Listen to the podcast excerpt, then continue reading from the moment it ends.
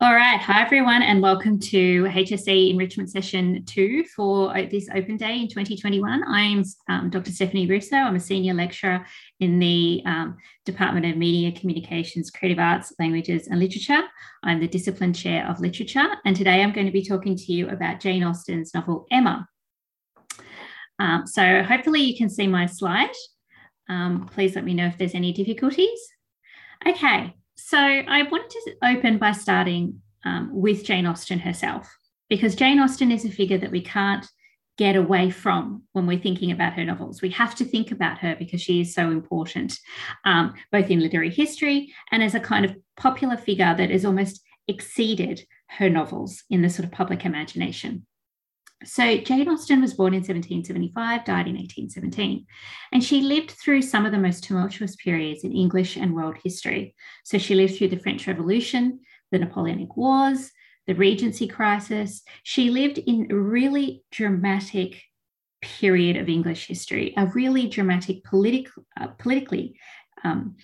period in English history. And we'll talk about Jane Austen and politics a little bit later, because the prevailing myth is that Jane Austen wasn't engaged with politics and wasn't engaged with these worldwide events in her novels. But of course, we know that's not true. And we'll talk through that a little bit later in relation to Emma. So she's living through this time of immense change and upheaval, and her work carefully reflects upon the many social, cultural and political changes of her time. Yet she's been accused of being apolitical due to her focus on women and the family. So she's been accused of not being interested in politics. But if you think about it, the lives of women, the domestic lives of women, and the domestic arrangements of the family are still intensely political subject matter. So we'll think about why that is a little bit later. Okay, so a question that a lot of my students sometimes ask me is, what is novel about Jane Austen? Why is she important? What is new about Jane Austen's novels? Okay, why does she stand out in literary history? Well, one of the reasons I think that she is so novel is due to this focus in her works on the everyday. That's quite new for the novel, because the novel at the time was very much engaged in an exploration of what we might call adventures. Okay, this was the age of the Gothic novel. This was the age where strange and unusual things were supposed to happen in novels. So you were supposed to get abducted, or you might get a villain chasing you, or there might be some kind of complicated Gothic plot. And what's really remarkable about Jane Austen is she strips that back and she focuses on the everyday domestic circumstances of people's day-to-day lives. Now, she's not the only writer that's doing that, but certainly she is focusing on the material circumstances of people's everyday lives to a far greater extent than most writers at the time. And another reason that she's so novel and interesting is because she focuses on women's lives and experiences.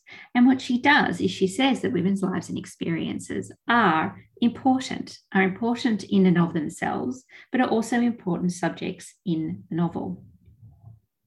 She also focuses on how the social world shapes our experiences. So she's very interested in the dynamics of the social world and how it shapes our lives. And really what's quite remarkable is her focus on a flawed heroine. So when people read Emma, they sometimes say, oh, that Emma, I can't stand her. She's so meddlesome. She thinks she knows it all. She's so bossy, etc.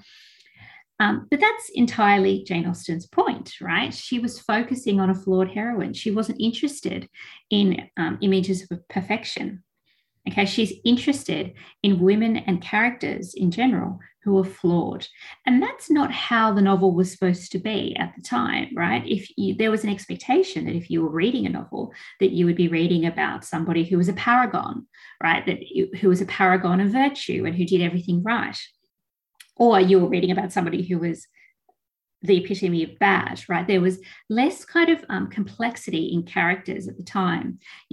Characters weren't sort of considered in the same way as they are now in our own novels, right? So if you're writing a novel, you were supposed to present your main character as a paragon of virtue. And Jane Austen doesn't do that. In fact, she says in one of her letters, pictures of perfection make me sick and wicked. She doesn't want to see a cookie-cutter perfect heroine.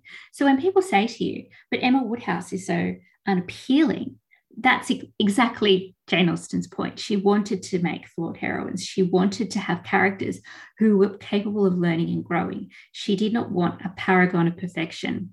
She wanted a real person. And of course, what's notable about Jane Austen is her satire, in which Jane Austen is the satirist par excellence, I think, in English literature. Everything is held up to satire. Everything becomes a target of her really barbed wit, okay? Everything about her world, everything about her characters is held up to scrutiny. And I think actually her wit is probably at its most acute in Emma. So to give you an idea of what she was doing that was so different to novels of the time, she actually writes a satirical plan of the novel at about the same time as she writes Emma. Emma notoriously is dedicated to the Prince Regent. So the Prince Regent was the Prince Regent because his father, George III, had descended into madness by this time. And he was a big fan of Jane Austen. And he wrote to her, or he got his librarian to write to her. And the librarian said, okay, the Prince Regent is a big fan. You should dedicate your next book to him. And these are some suggestions on what it should be about. Well, Jane Austen didn't really like the Prince Regent. In fact, she hated the Prince Regent. She thought he was a terrible, gluttonous, greedy person. And she wasn't very impressed with the suggestions of the Prince's librarian for what she should write about. And she writes a beautiful satire on what the novel, on what perceptions of what the novel should be at the time. So she writes this plan of a novel according to hints from various quarters. And she writes, "Scene to be set in the country, heroine the daughter of a clergyman, one who after having lived much in the world had retired from it and settled on a curacy with a very small fortune of his own. He, the most excellent man that can be imagined, perfect in character, temper and manners, without the smallest drawback or peculiarity to prevent his being the most delightful companion to his daughter from one year's end to the other. Heroine, a faultless character herself, perfectly good, with much tenderness and sentiment and not the least wit. From this outset, the story will proceed and contain a striking variety of adventures. Heroine and her father never above a fortnight in one place, he being driven from his curacy by the vile acts of some totally unprincipled and heartless young man, desperately in love with a heroine and pursuing her with unrelenting passion. No sooner settled in one country of Europe than they are necessitated to quit it and retire to another." So you can see there in just this little 2 paragraphs, Jane Austen is really satirising what people think should be the subjects of novels at the time. And you can see there how different she is. You know, this is a novel about 2 perfect people who are beset by all of these ridiculous variety of adventures and who end up sort of being chased around Europe, going from one country to the other. She's not interested in that kind of over-the-top adventure mode of the novel. She's interested in the domestic. She's interested in the real. She's interested in realism as a kind of formal mode of writing. Okay, so you can see there beautifully how satirical she was, how her satirical wit worked, but also how she's writing against this kind of way of imagining what the novel can do. And that's what makes her so important. So I've just got a quote here by Sir Walter Scott, who was the most famous novelist of the time. And he wrote in a review of Emma about what the novel looked like for Austen. He says, "Accordingly, a style of novel has arisen within the last 15 years or so, differing from the former in the points upon which the interest hinges, neither alarming our credulity nor amusing our imagination by wild variety of incident, or by those pictures of romantic affection and sensibility, which were formerly as certain attributes of fictitious characters as they are of rare occurrences among those who actually live and die." So what Walter Scott is saying there, to put it quite simply, is that Emma is not that kind of novel that Austen was satirising, but she's at the vanguard of this new kind of novel, which doesn't turn on a variety of amusing incidents or adventures, but it turns on the material circumstances of everyday life. So he saw Jane Austen as part of this turn in what the novel could do. And I think that's very important. Okay, let's go to Emma now. So Emma, what's interesting about Emma and what people notice about Emma is the character of Emma herself. Emma is bossy, she is entitled, she's rich, She's snobby. She thinks the world should be organised to her satisfaction. And this makes readers often take against Emma. But really, I think that's what's so interesting about the novel, because as Lorna J. Clark says in this quote that I've got on the slide, Emma is the complete opposite of the insipid passive maiden featured in so many novels. Okay, heroines weren't supposed to act in the way Emma does in the novel of the time. They were supposed to be passive. Things were supposed to happen to them. They weren't supposed to make things happen. And the thing that's so interesting about Emma is that she's always making things happen for herself. She doesn't sit back. She is the kind of a character who will go out and meddle and make things happen. So she goes against the grain of the kind of heroine that people expected to get in novels of the period. So that's why I think we need to sort of take our initial kind of distrust or our initial kind of dislike of Emma and think carefully about it and what Austen is doing that is quite different from what she was expected to do. Okay, I want to turn now to the context in which Emma was written. And I think that it's interesting to do this to rebut many of the myths about Jane Austen that we'll get to at the end of this lecture. So let's think more carefully about the context. So despite the belief that Austen is apolitical, Emma explores and demonstrates the plight of the poor during the Industrial Revolution. Okay, we know that there are poor people around because Emma and Harriet continually go and visit them. They visit the poor, and this is seen as part of one's social duty to the community. You're supposed to take spare food and go on a visit and distribute it amongst the poor. So we see that this world is heavily stratified by class. There are people who have extreme amounts of money, like Emma's family, and those who have nothing. So the poor are there in the novel. This is not a world of the upper class solely. We also see the interaction of inequality and gender. And I think that interaction between inequality and gender is really sharp when it comes to Miss Bates. Remember, Miss Bates is a single woman, and she's a very poor woman. And the reason that she is very poor is that she has never married, right? So if you think about the plight of the single woman in Jane Austen's England, if you don't get married and your father dies, where do you get your money? You might have a bit of inherited money, right, that you live on year to year, and you might live on a little bit of the interest if you've got that in the bank. But there are very few opportunities to earn money. You can't just sort of go out and get a job in the way we would. You could get a job, right, as a servant, something as a governess, something like that, and we'll come back to that idea of governess. But there are very few financial opportunities for single women in this world. It's not like you can go to Centrelink, right? So as a single unmarried woman, poor unmarried woman, Miss Bates is incredibly vulnerable. And if you think about it, this is exactly what Jane Austen was as well, because Jane Austen notoriously was unmarried, and she basically lived in a small house on her brother's estate. So she was reliant on her brother's generosity to allow her to live in a house on his estate. She had income from her writing eventually, but she really had limited opportunity to earn her own money prior to when she became a novelist.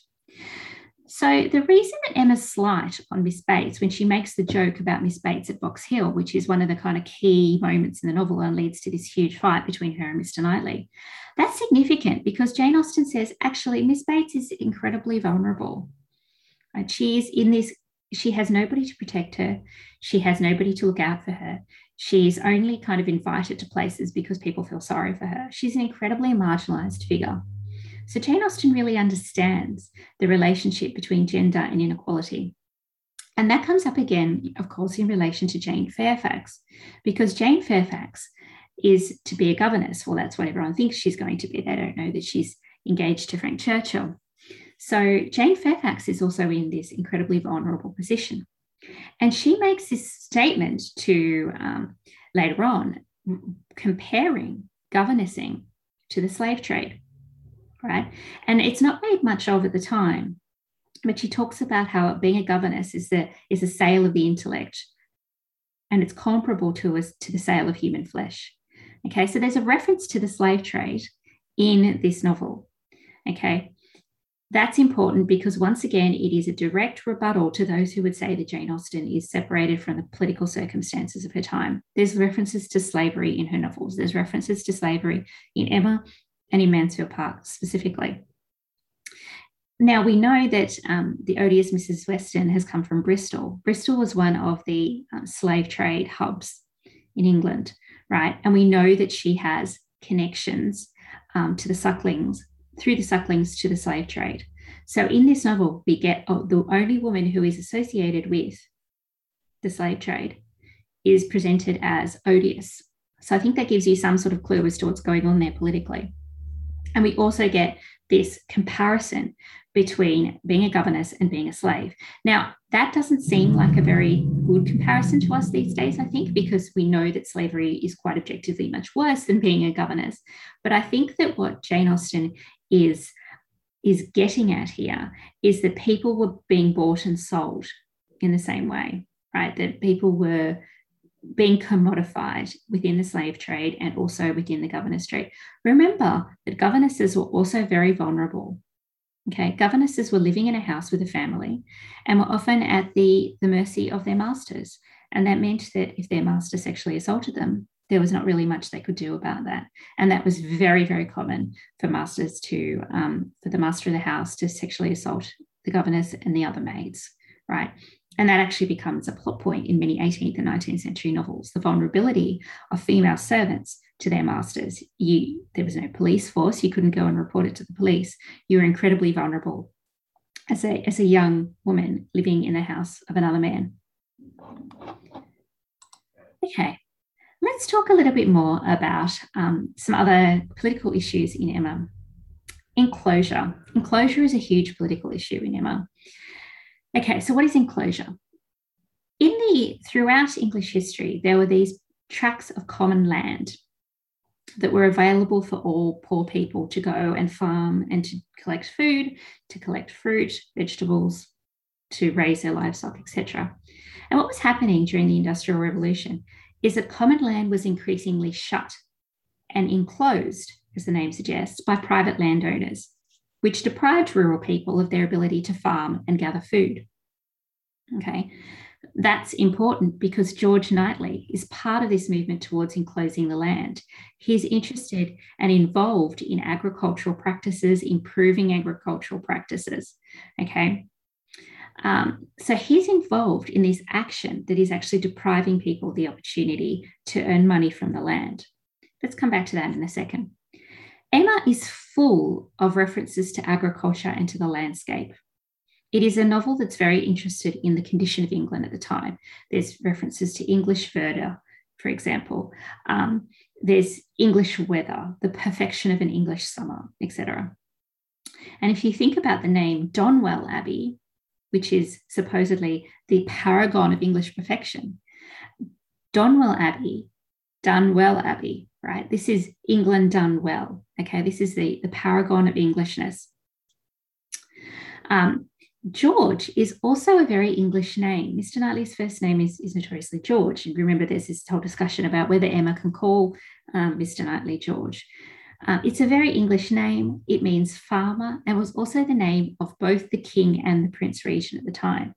So England was being ruled by George III, he had gone insane. And as I said before, Prince Regent had taken over control of the kingdom on behalf of his incapacitated father. So we have a lot of references to Englishness that accrue around Mr. Knightley. His name also, of course, is Knightley. He's like a knight. He's like an English knight. He's an English knight. His name is George, Farmer George, which is what George III was often known as. And he lives in Donwell Abbey, where the perfection of English agriculture is sort of congregated. So he's represented as the best of Englishness.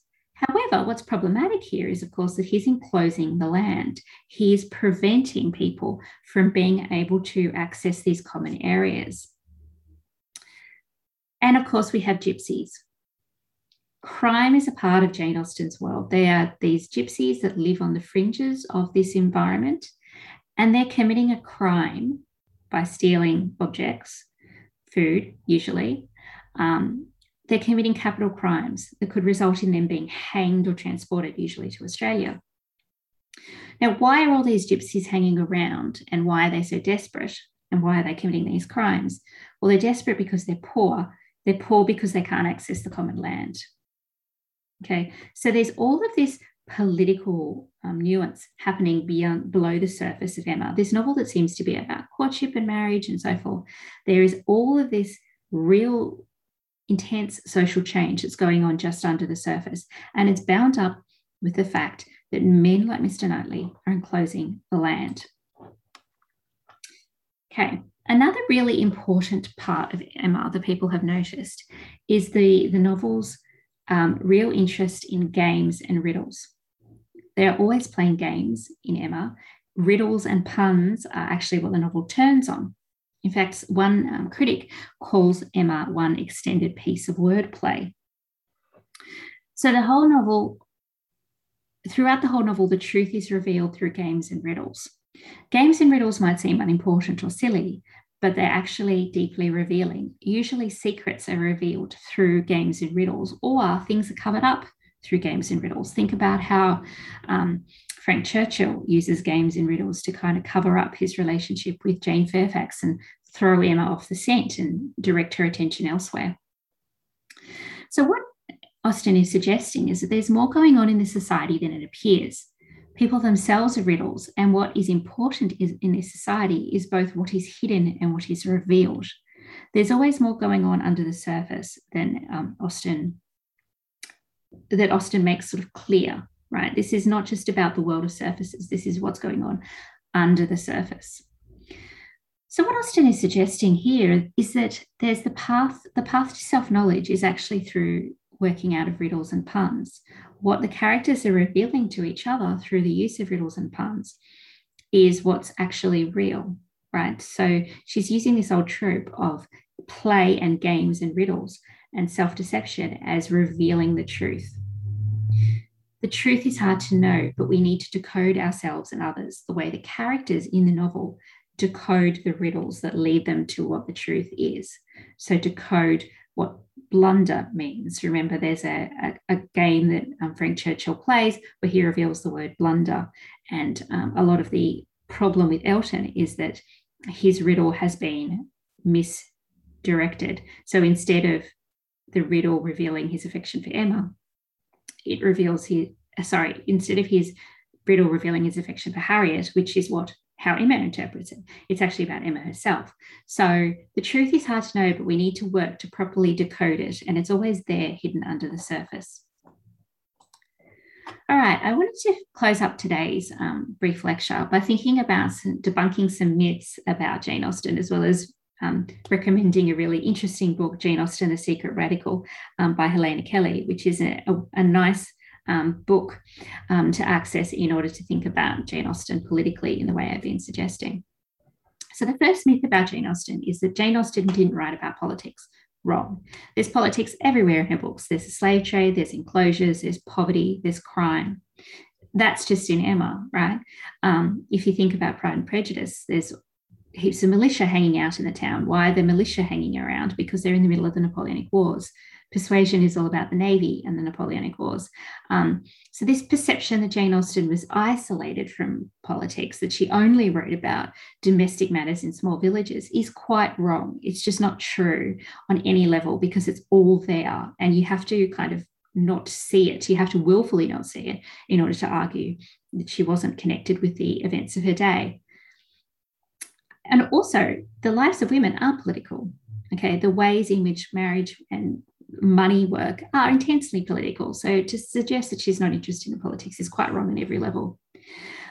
Myth 2, Jane Austen treated her writing as a private hobby and wasn't interested in publication. Absolutely not. She was very interested in publication. She was very interested in being a professional writer.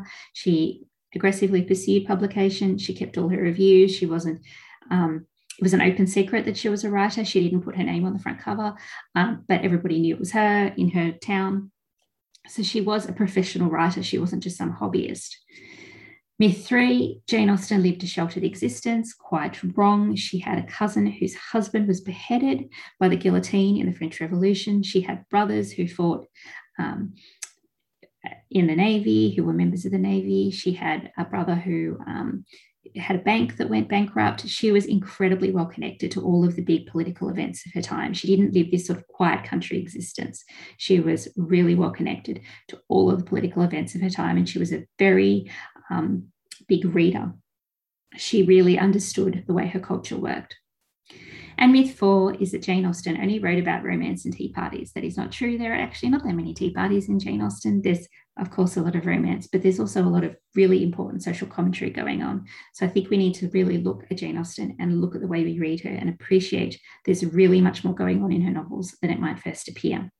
Okay, thank you so much for coming along to this HSC enrichment session. I hope you found it useful. And remember that we'll be advising online today as well. So I hope to see some of you later. Thank you. Bye.